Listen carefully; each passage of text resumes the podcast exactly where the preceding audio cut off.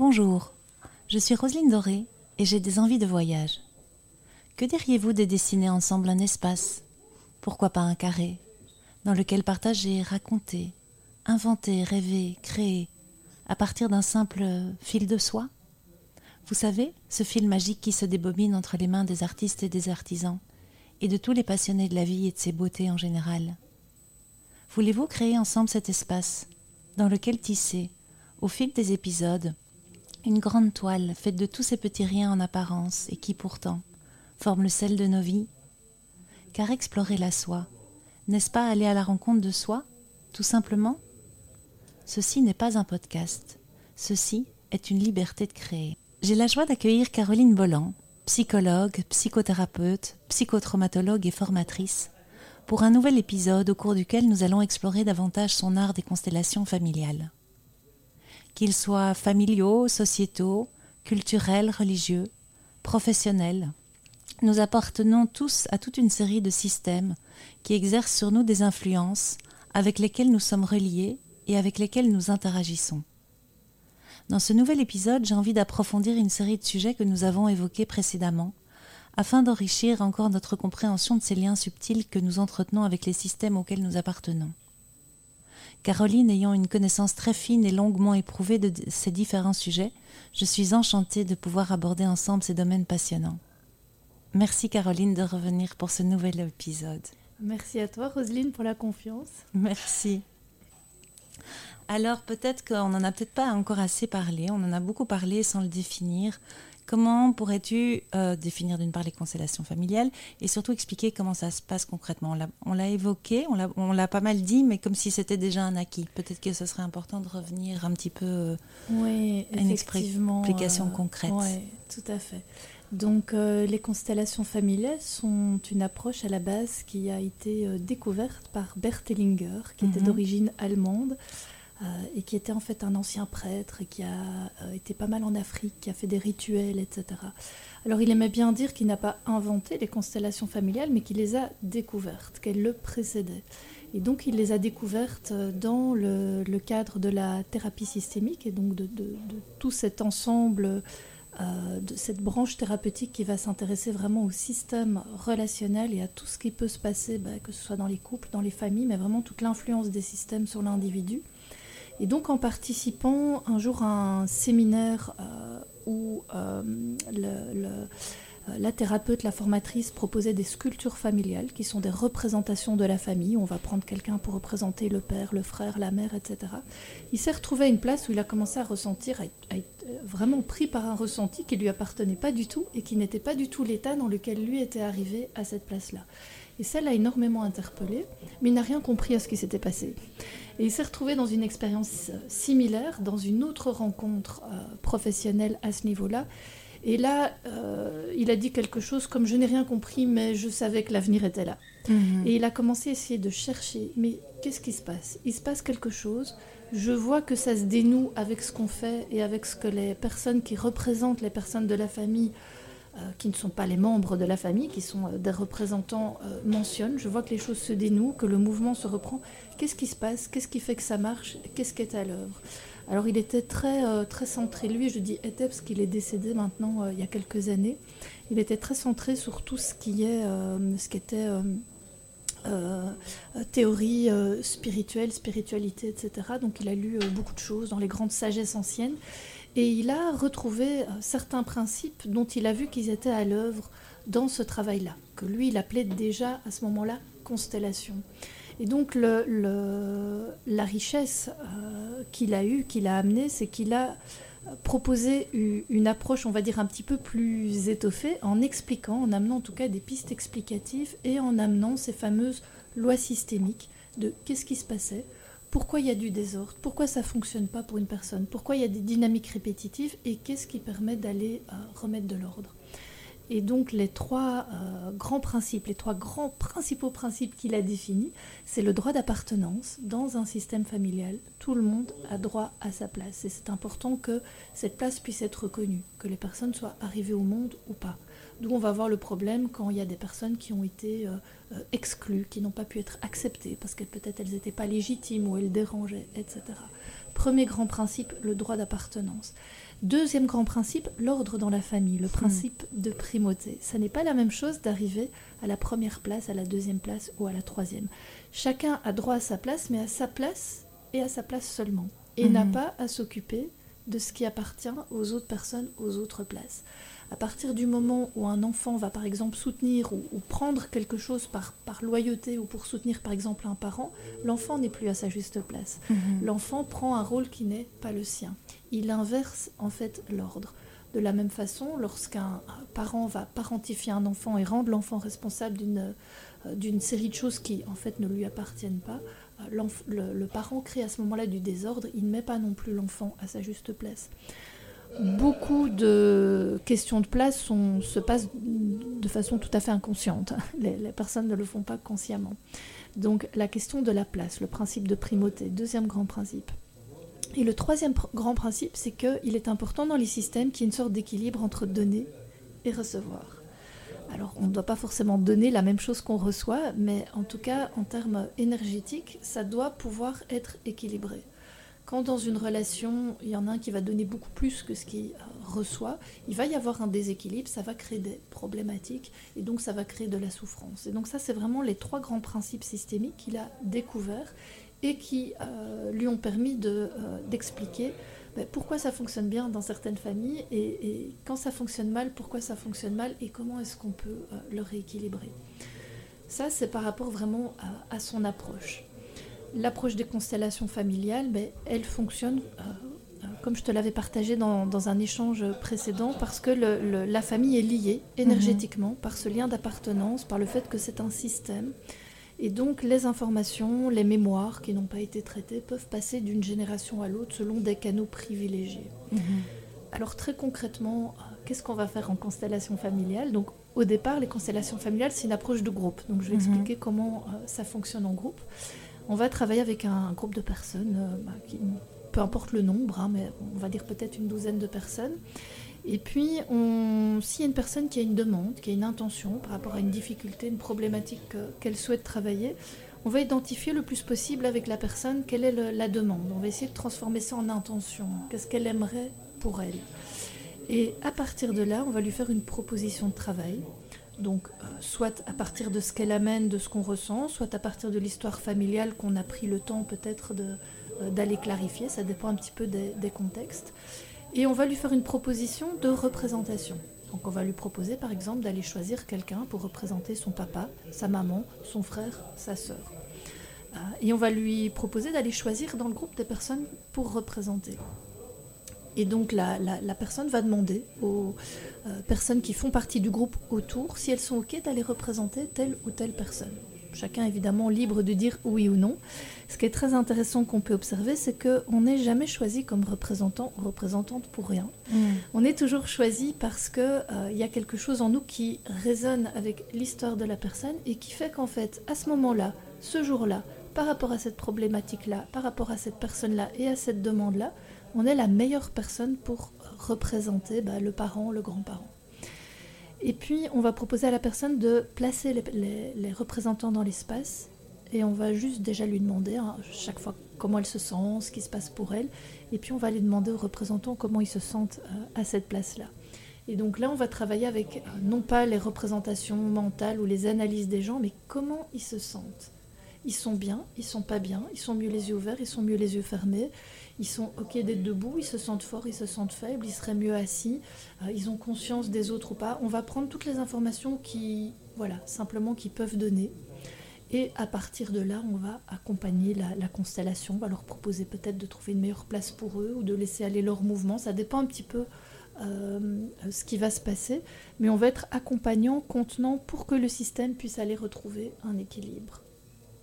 Est-ce qu'il faut avoir confiance avoir foi dans parce qu'il y a beaucoup de choses qui sont subtiles. Est-ce qu'il n'y a pas des gens qui sont réticents en disant mais moi j'y crois pas, je ne comprends pas comment ça marche, des choses comme ça. Oui, il y a des personnes qui arrivent dans un groupe avec un on va dire un mental très puissant, un mental très concentré, qui ont besoin de comprendre. Mais essentiellement, le besoin de comprendre, c'est souvent le besoin de sécurité. Mmh. Donc, une des premières choses, c'est de mettre beaucoup de sécurité, évidemment, dans le cadre. C'est une approche qui est quand même un peu particulière, dans le sens où on va en fait capter à travers le corps des informations qui ne nous appartiennent pas à la base, mais qui sont là, on parle de champ, on dit qu'on travaille dans un champ énergétique. La personne qui est en représentation est un peu comme un canal, elle va capter des informations du système, de la personne, de celle pour qui on travaille. Donc c'est une approche un peu particulière qui demande évidemment beaucoup de sécurité. On travaille aussi, on a des petits rituels aussi d'entrée en tant que représentant, mais aussi de sortie pour ne pas prendre des choses qui ne nous appartiennent pas, pour revenir bien à sa place. Et puis, si quelqu'un est bien sécurisé, on ne va pas mettre de toute façon trop de pression, on va dire juste, tu verras déjà si tu es choisi ou pas comme représentant. Au moment où tu es choisi, tu verras si c'est OK pour toi d'aller ou pas. Et au moment où tu vas être là, il n'y a rien à faire, il n'y a rien à penser. Vois juste si tu ressens des choses ou pas. Et on va travailler avec ça. Donc, il y a des gens qui n'ont jamais fait de constellation, qui ressentent tout de suite très vite. Il y en a d'autres pour qui c'est plus compliqué. On va aller avec des choses très basiques. C'est chaud, c'est froid, c'est confortable ou pas. Et on voit qu'à partir du moment où les gens sont en sécurité, ils vont capter certaines choses. Et même si c'est à minima, même si c'est j'ai envie de le regarder ou j'ai pas envie de la regarder, ou parfois tout d'un coup je me sens en colère, on va prendre ça. Et très souvent, entre ce que les gens vont ressentir et ce qu'ils pensent qu'ils allaient ressentir ou pas, au départ, il y a une grande différence. On peut avoir quelqu'un qui dit, de toute façon, moi je suis autiste ou je suis insensible, je ressens rien. Et puis la personne à la représentation, à un moment donné, a les larmes aux yeux ou est en train de pleurer. Donc les gens sont souvent très surpris, ceux qui avaient peut-être des peurs au niveau mental, et vont juste peut-être parfois dire après, j'ai pas compris tout ce qui s'était passé, mais voilà, mais c'était fort. En tout cas, il y a des choses qui se sont passées. Donc les gens font... C'est expérientiel, c'est vraiment une approche phénoménologique qui est vraiment basée sur la perception, le ressenti, l'expérience. Donc on peut avoir plein de peurs, on oblige de toute façon personne à aller dans un groupe de constellation. En même temps, j'ai envie de dire, on n'y est jamais pour rien.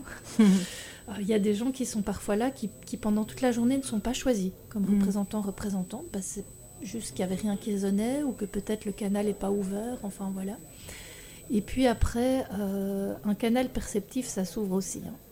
Donc voilà, moi j'ai été une des premières avec un mental hyper puissant, ayant en plus une formation scientifique bien carrée, donc à me poser plein de questions, à avoir l'impression que j'allais jamais rien ressentir, et je ressentais d'ailleurs très très peu au départ, à me dire je vais pas être la bonne personne, je vais mettre des choses de moi, je vais pas être juste, etc. Aujourd'hui, je ressens tellement que je dois diminuer le volume. Donc c'est aussi quelque chose qui s'affine, qui peut évoluer en fait. Mais c'est vraiment la question de la sécurité qui va permettre de profiter un petit peu de l'expérience. D'accord. Alors tu parles de loyauté, d'appartenance, ce sont deux choses qui sont liées et en même temps différentes. Comment est-ce que tu pourrais les définir et en quoi est-ce qu'elles ont tellement d'importance dans les systèmes de manière générale? Alors à partir du moment où on fait partie d'un système, on est dans une appartenance à un système. On est donc pris dans un certain maillage, un certain type relationnel qui va faire que déjà quand on arrive dans ce système, il y a déjà un rôle, une place énergétiquement un petit peu prédéfinie. Comme on le disait, arrivé premier, deuxième, aîné, homme, femme, c'est pas forcément la même chose dans un système. Ou arriver même dans un système professionnel, par exemple, après quelqu'un qui s'est fait licencier. C'est pas la même chose que d'arriver dans un nouveau poste, ou arriver chef responsable en étant la plus jeune et devoir être responsable de quelqu'un qui est plus âgé. C'est pas non plus la même chose. Donc, à partir du moment où on est dans un système, on a déjà quelque chose de l'ordre de l'appartenance. Et tout de suite, lié à l'appartenance, arrive la question de loyauté. C'est la fidélité, en fait, au système auquel on appartient. Donc on peut voir même des enfants, des personnes qui peuvent avoir eu beaucoup de difficultés parfois dans leur famille ou relationnellement, vont quand même avoir certaines loyautés qui ne sont pas forcément conscientes, mais qui vont faire que ça peut ne pas être aussi simple qu'on le voudrait de se détacher de certaines croyances familiales, de certains schémas familiaux, de certains liens familiaux. Voilà, parce qu'il y a à partir du moment, donc tout est lié, à partir du moment où on rentre, on appartient à un système, automatiquement arrive derrière la question éventuellement de la loyauté. Si je prends le système couple, par exemple, bon, c'est un petit peu en boutade qu'on le dit, mais c'est pas tout à fait faux. C'est que la seule personne qui peut critiquer le conjoint ou la conjointe, c'est la personne elle-même. Et même quand un couple est en conflit, si quelqu'un d'extérieur se permettrait de dire quelque chose, tout de suite on peut voir une sorte de protection du système, une réaction de loyauté. Donc la loyauté vient pratiquement automatiquement avec la question de l'appartenance. Il peut évidemment ne pas y avoir de loyauté quand l'appartenance ne s'est pas créée. Si par exemple on avait déjà un petit peu parlé des adoptions dans un échange précédent, si on a un enfant qui, même inconsciemment, est resté très loyal à ses parents d'origine, même s'il ne les a pas connus, il peut ne pas s'inscrire dans le nouveau système. Et donc à ce moment-là, il peut ne pas manifester du tout de loyauté parce qu'il y a un rejet, justement parce qu'il reste loyal au premier système. Donc on peut être pris dans des loyautés anciennes qui fait qu'on ne rentre pas dans un nouveau système d'appartenance et qu'on ne va pas forcément dans ce système, même si on y est concrètement, éprouver de la loyauté, mais parce que la loyauté ancienne empêche la nouvelle loyauté. Voilà, il peut y avoir des choses comme ça qui peuvent se passer. Mais sinon, à partir du moment où l'appartenance est créée, arrive la loyauté. Et donc la loyauté n'est pas liée nécessairement aux valeurs personnelles que l'on a, c'est quelque chose qui est plus profond, qui est plus de l'ordre inconscient que de l'ordre... C'est de l'ordre inconscient. Après, il peut y avoir d'autres choses au niveau conscient. Il y a des gens qui ont des natures beaucoup plus loyales que d'autres. Les personnes plus affectives qui mettent beaucoup d'affectifs dans les relations, dans tout, vont avoir des vécus de loyauté beaucoup plus importants, vont avoir peut-être beaucoup plus de mal à quitter un travail, par exemple, qui leur a donné leur première opportunité, ou à se détacher peut-être d'une équipe de collègues, même si elle est un petit peu dysfonctionnelle. Parce qu'il y a, la relation a été affectisée, vraiment, il y a beaucoup d'affectif qui a été mis, et donc elles y ont accordé plus de valeur. Donc là, il y a des différences, effectivement, au niveau individuel, mais en deçà, ou au-delà de ça ou à travers ça, il y a des loyautés tout à fait inconscientes qui vont se mettre en place à partir du moment où on appartient à un système. Loyauté à un pays, loyauté à une société, loyauté à un groupe.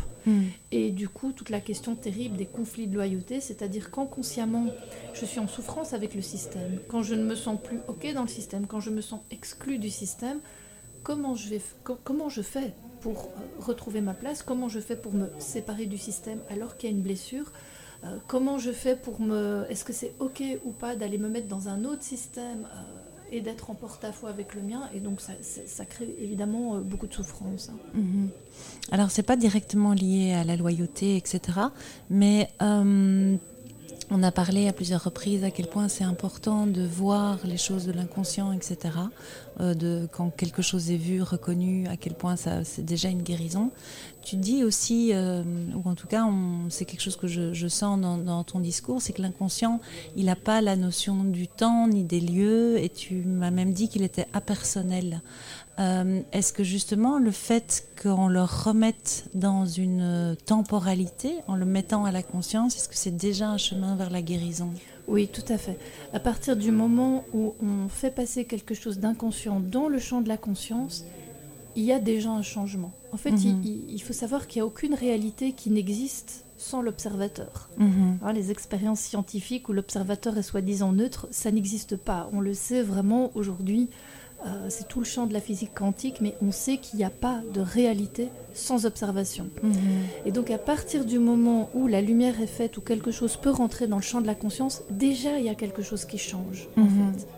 Après, on peut aller soutenir, accompagner, accélérer ces changements. À partir du moment où on connaît les lois systémiques, on peut proposer plus rapidement des paroles, des mots, des actes réparateurs ou symboliques qui vont aider à dénouer le nœud, on va dire, plus rapidement. Mais à partir du moment où il y a l'observation et où il y a simplement la sécurité et le contenant, le système, il va en fait se réguler tout seul. Il peut se réguler tout seul. Il a le potentiel de se réguler tout seul. Parce qu'il est reconnu. Simplement parce qu'à partir du moment où la réalité est mise dans le champ de la conscience, elle va progressivement aller trouver sa place et ça va se réajuster.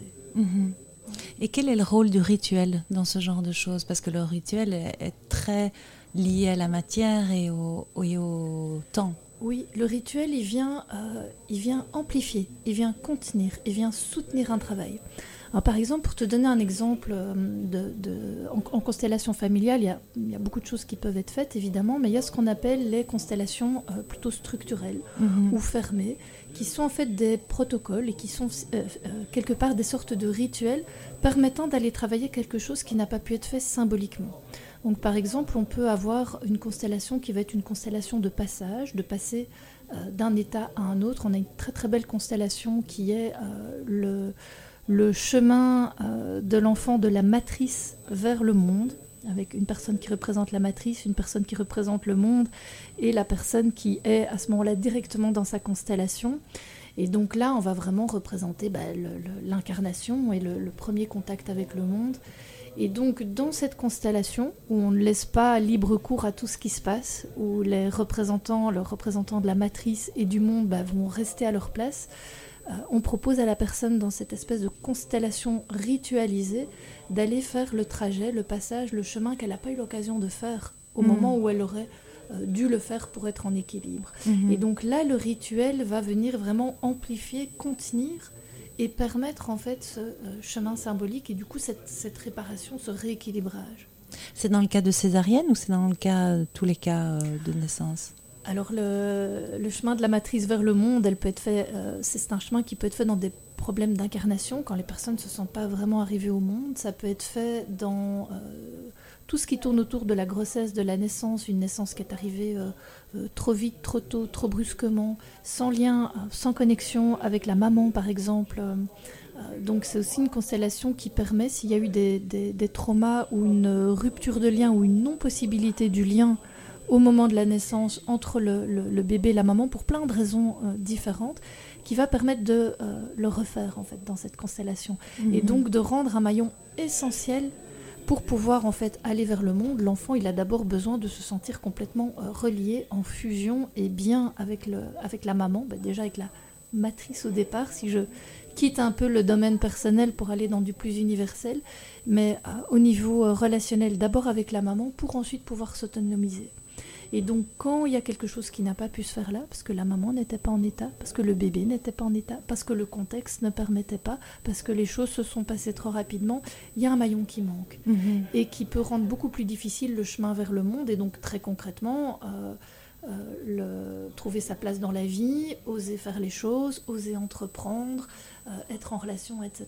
Et donc, dans ce type de constellation rituelle, dans ce protocole-là, ça permet à la personne de pouvoir refaire le chemin, de récupérer les étapes qu'elle n'a pas eues, ce qui est extrêmement réparateur. Parce que là, c'est très intéressant, mais tout ce qui est mémoire traumatique et autres, comme je te le disais, effectivement, c'est atemporel. La mémoire traumatique, elle n'a pas de temporalité. Et puis, elle est, quand je disais impersonnelle, c'est-à-dire qu'on peut porter aussi des mémoires traumatiques d'autres personnes.